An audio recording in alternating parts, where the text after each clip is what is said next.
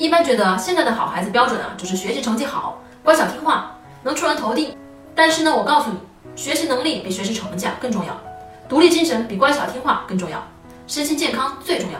所以，所以家长和孩子相处应该是平等对待的，而不是把孩子当成附属。